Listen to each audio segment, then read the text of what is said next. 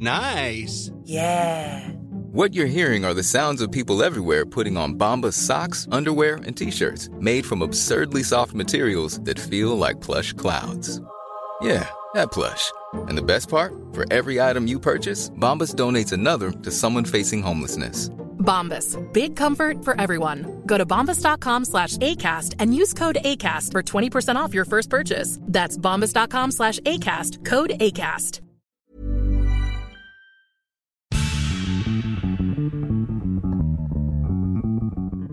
أنا شايف حالي إني أنا حامل رسالة ولازم أديها.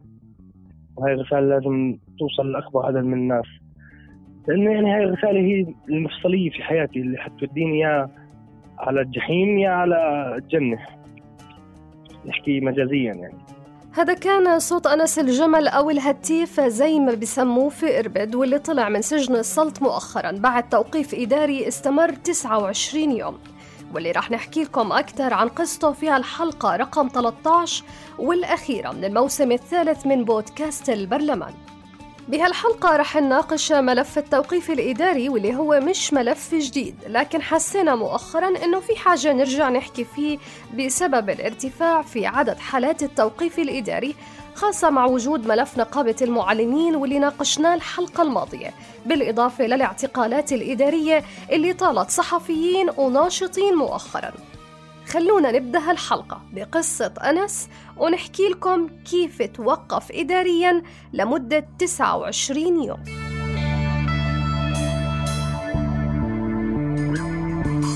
أنس عمره 23 سنة من محافظة إربد بيدرس وبيشتغل عادة توجيهي هالسنة ونجح بالمواد ضل على الرياضيات والإنجليزي. أنا ببيع البسطة حسب الموسم. يعني قبل العيد ممكن أجيب بلايز ممكن أجيب ملابس داخلية جرابات شباحات من الأمور هاي. ممكن بالأيام العادية أبيع خضرة فواكه. ممكن اشتغلت في الأحذية برضو. اشتغلت في الحلو.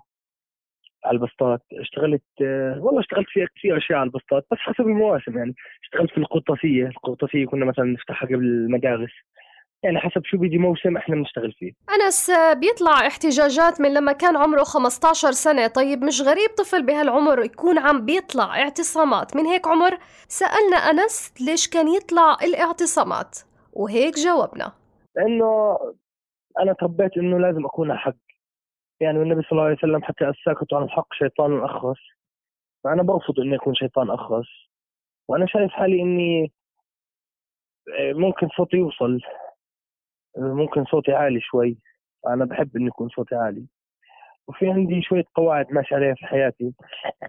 يعني واحدة من هاي القواعد بتحكي إنه أنا مع كل مظلوم مع كل محتج ومع كل صاحب حق. مين ما كان.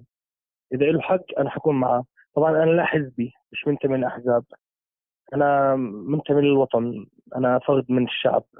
وبقوم في حقي الدستوري الدستور بيحكي لي في المادة 15 بحكي لي المواطن الأردني له حق حرية التعبير عن رأيه.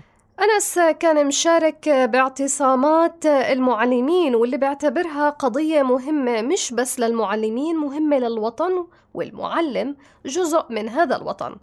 وقضية المعلمين اللي طرحناها بالحلقة السابقة كانت مثل ما حكينا فيها اعتقالات لمعلمين وناشطين وفض احتجاجات بالقوة.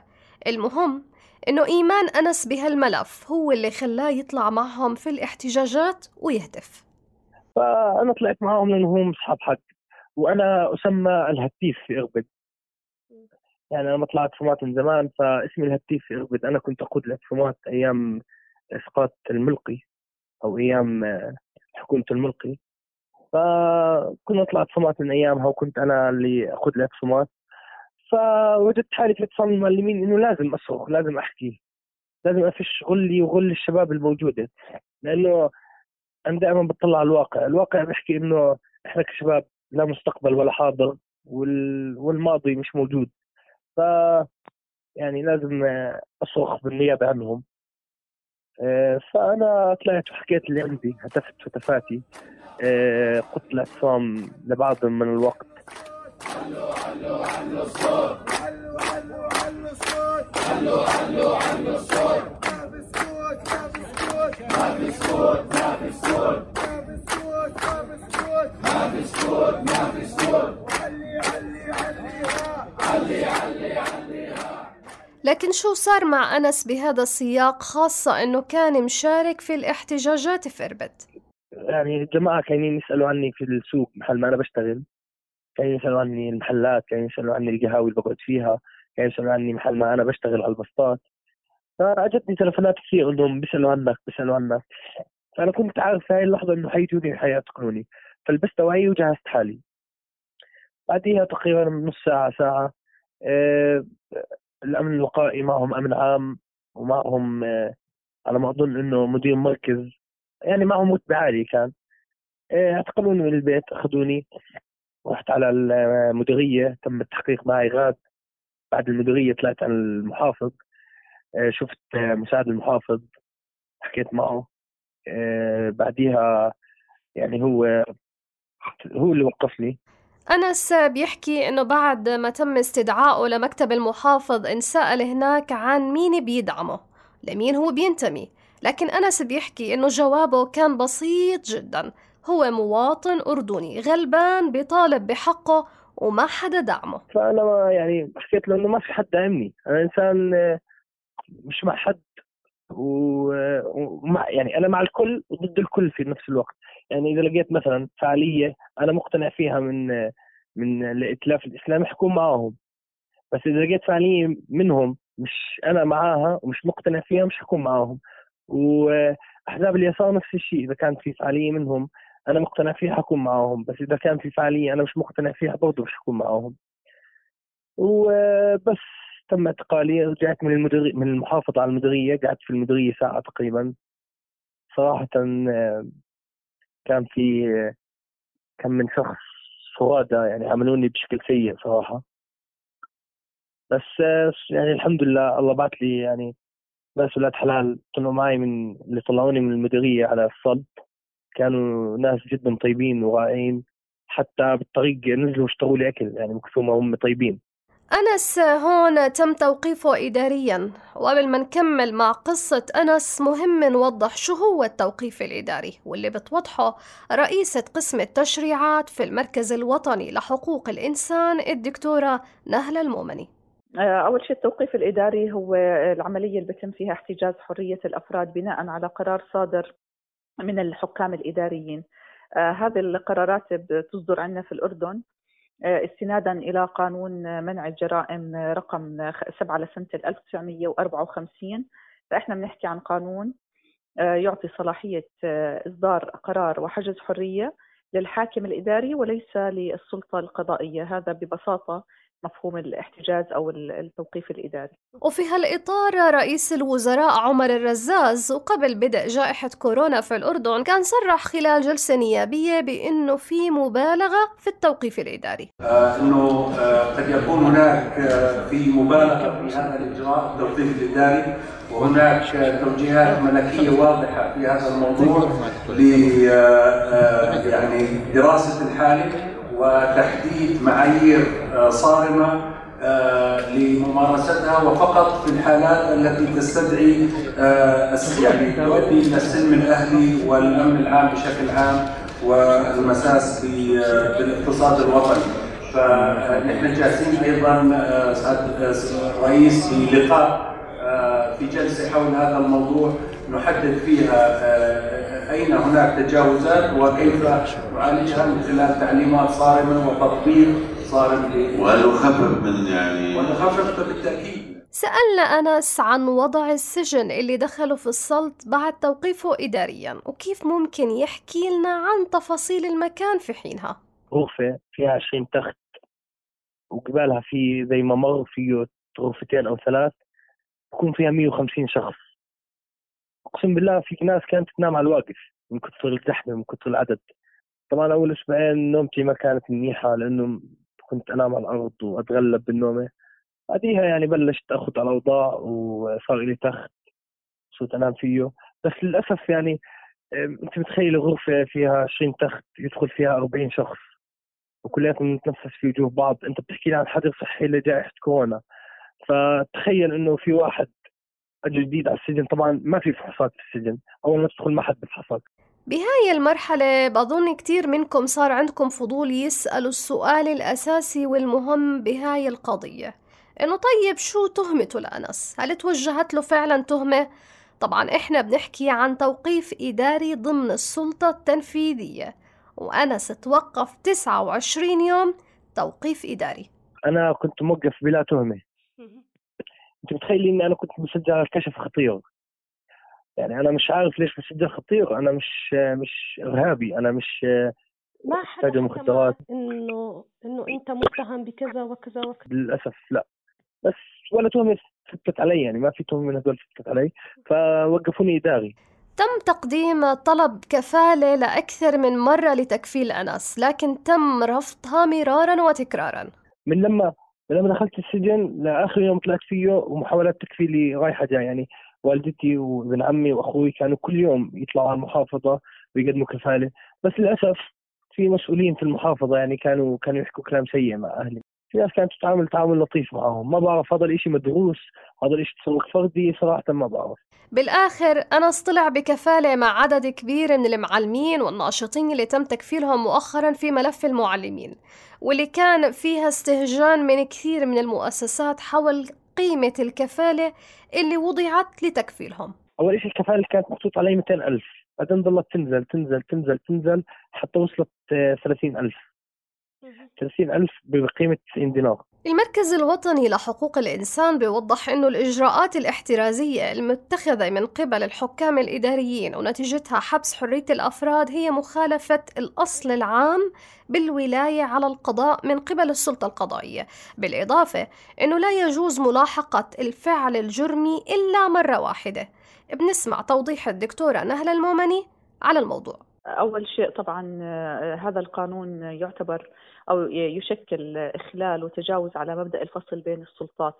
آه، هذا المبدأ الذي يعد عماد دولة الحق أو عماد دولة القانون كما نقول يعني دائما وهو من المبادئ الدستورية الثابتة.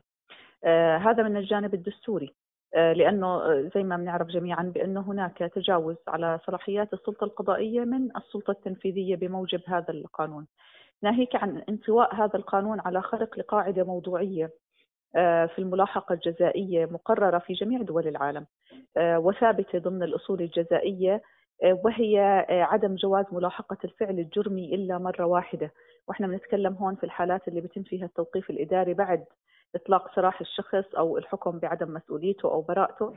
وهذا المبدأ عندنا مقرر بالمناسبة آه، في المادة 58 من قانون العقوبات رقم 16 لسنة 1960 وتعديلاته. وفق تقارير المركز الوطني لحقوق الإنسان واللي كان آخرها عام 2018 حتى اللحظة كان في ازدياد ملحوظ في أعداد الموقوفين إداريا. مثلا في عام 2015 كان تقريبا 20 ألف موقوف إداري لكن في عام 2018 ارتفع العدد تقريبا لما يقارب 37 ألف ونصف موقوف إداري. يعني تقريبا إحنا عم نحكي عن زيادة أكثر من الضعف. بخصوص العام الحالي تتوقع الدكتورة نهلة التالي.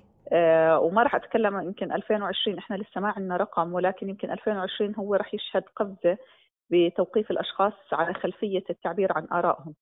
توقيفهم اداريا بسبب ممكن قضية المعلمين لأنه تم توقيف عدد كبير من المعلمين آه، بناء على قانون منع الجرائم. توصيات المركز الوطني لحقوق الإنسان هي بإلغاء قانون منع الجرائم لكن في حال ما رح يتم إلغائه بتوضح الدكتورة نهلة المطلوب.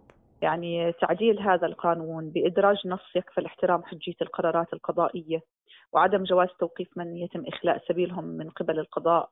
إعادة صياغة المادة الثالثة من قانون منع الجرائم بصورة تكفل تحديد الحالات التي يجوز فيها اللجوء إلى التوقيف الإداري وتكون في أضيق النطاقات ولأسباب مبررة ويعني إلها آه، آه، خلينا نحكي تعليل واضح وضع سقف زمني لقرارات التوقيف الإداري آه، إلزامية التعليل والتسبيب لقرارات التوقيف الإداري ووضع نص يلزم بإحالة الموقفين إداريا للادعاء العام بعد فترة معينة. وتكون فترة وجيزة للغاية. ووضع حد أعلى للكفالة وإد- وعدم ترك تحديد شخص الكفيل للسلطة التقديرية للحاكم الإداري. وإدراج عقوبات على من يتعسف في استخدام هذا القانون وعلى من يخالف آه، شروط التوقيف. فالبدائل القانونية آه، موجودة. طبعا مع ضمان يعني أن يكون الطعن بقرارات الحاكم الإداري لأنها قرارات إدارية لدى القضاء الإداري مجاني يعني بدون رسوم. وأن يتم حتى بصورة تلقائية. قانون منع الجرائم الساري الآن هو من عام 1954 واللي وضع حسب الأسباب الموجبة لحفظ النظام العام والأمن العام الداخلي ووقايته من الأخطار والانتهاكات ومنع استمرارها وتكرارها من أي اعتداء. محافظ العاصمة سعد شهاب خلال مقابلة له عبر التلفزيون الأردني في شهر ثلاث من هالسنة بيوضح التوقيف الإداري بالتالي. معالي وزير الداخلية كل اجتماعاته مع الحكام الإداريين في كلمة ممتازة جدا يقول لك طبق القانون بالقانون كيف؟ أنا بطبق القانون ولكن إذا كان في عندي تعسف باستخدام القانون أنا أتعاقب وعليه عقاب وفي مساءلة علي سواء من المحاكم في أو توسع في التوقيف مش بس في. في القتل والعرض يا سيدي هذه مقولة شائعة في حراكيين في سياسيين في جرائم سيدي حراكيين بتوقف كله. حراكيين بتحدى إذا في موقف حكي حراكي عن طريق حاكم إداري إلا عن طريق المحكمة. وأنا بتحدى أنا كمحافظ العاصمة وتعرف سكان محافظة العاصمة يشكلوا حوالي 44 ل 45 من سكان المملكة. نعم. وكل قضاياهم تجي على محافظ العاصمة بتوجيهات من وزير الداخلية إنه الحراكي أنا محكميته يروح على بيته. إذا في اعاده مش صحيح هذا التردد الحاكم الإداري وقفوا يا سيدي غير صحيح. وتوجيهات وزير الداخلية بعدم توقيف أي حراكي بعد ما ينتهي محكميته من قبل المحكمة. بحسب المادة 3 من قانون منع الجرائم التوقيف الإداري اللي ضمن السلطة التنفيذية بينطبق على ثلاث فئات. أولا من وجد في مكان عام أو خاص في ظروف تقنع المتصرف بأنه كان على وشك ارتكاب أي جرم أو المساعدة على ارتكابه. أيضا من اعتاد اللصوصية أو السرقة أو حيازة الأموال المسروقة أو اعتاد حماية اللصوص أو إيوائهم أو المساعدة على إخفاء الأموال المسروقة أو التصرف فيها ومن كان في حالة تجعل وجوده طليقا بلا كفالة خطرا على الناس. لكن المحامية الحقوقية هالة عاهد. بتوضح إنه القانون الساري حاليا كان موجود في وقت ما كانت المحاكم أساسا منتشرة بهذا الكم. هذا القانون هو قانون غير دستوري لأنه يتعارض أولا مع قرينة البراءة للأشخاص أنت تفترض بأن هذا الشخص سيرتكب جرم ولا تحيله إلى محكمة مختصة للتحقيق وهو لم يرتكب اي أي جرم.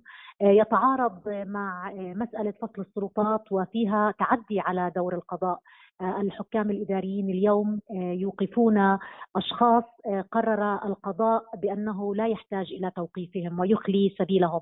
وحتى هناك قرارات لتوقيف إداري تمت بحق أفراد حصلوا على قرار على حكم بالبراءة.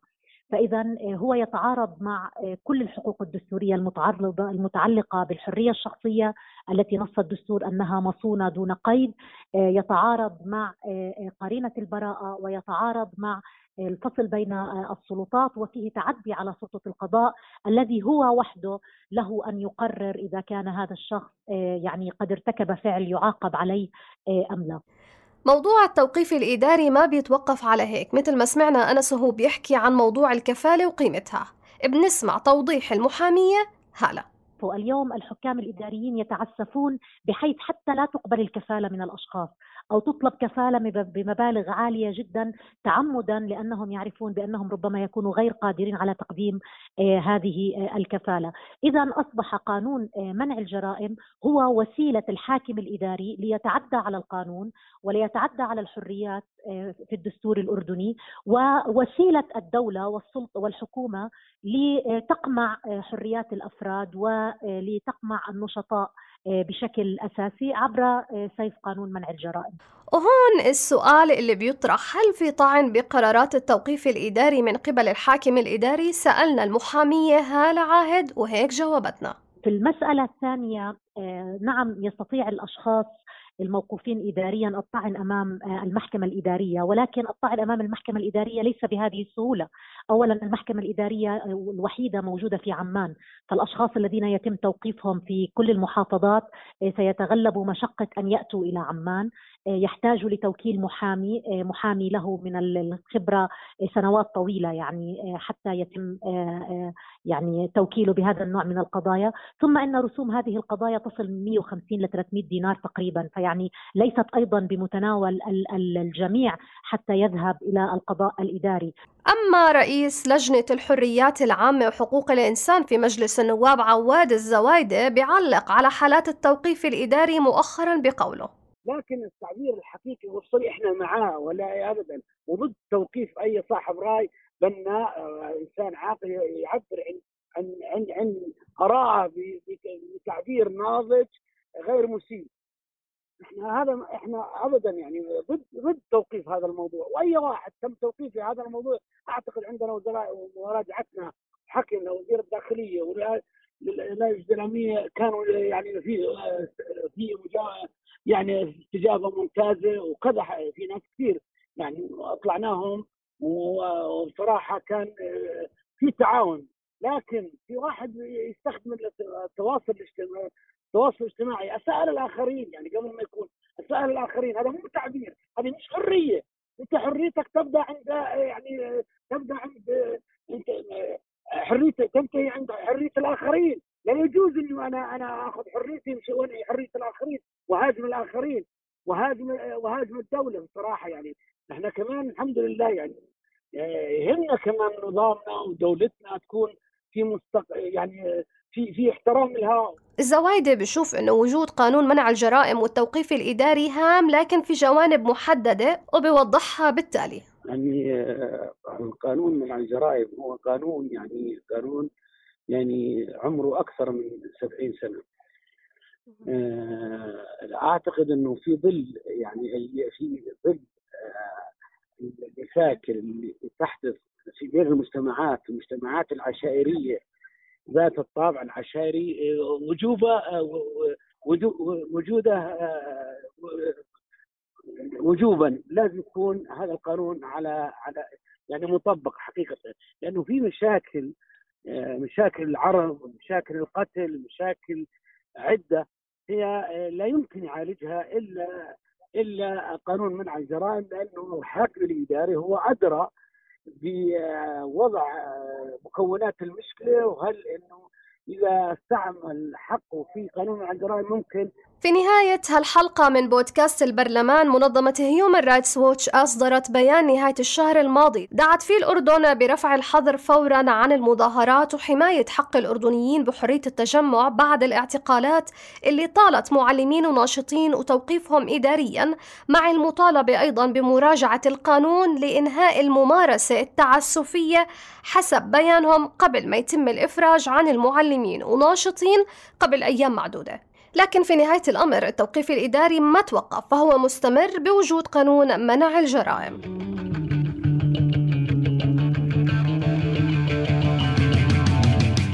بنهاية هالحلقة 13 والأخيرة من الموسم الثالث من بودكاست البرلمان. هاي تحية فريق العمل من إنتاج صوت. حسان مهرة من الإخراج الصوتي. من التحرير صابرين طه وروان نخل من البحث. وأنا كنت معكم هبة عبيدات من الإعداد والتقديم.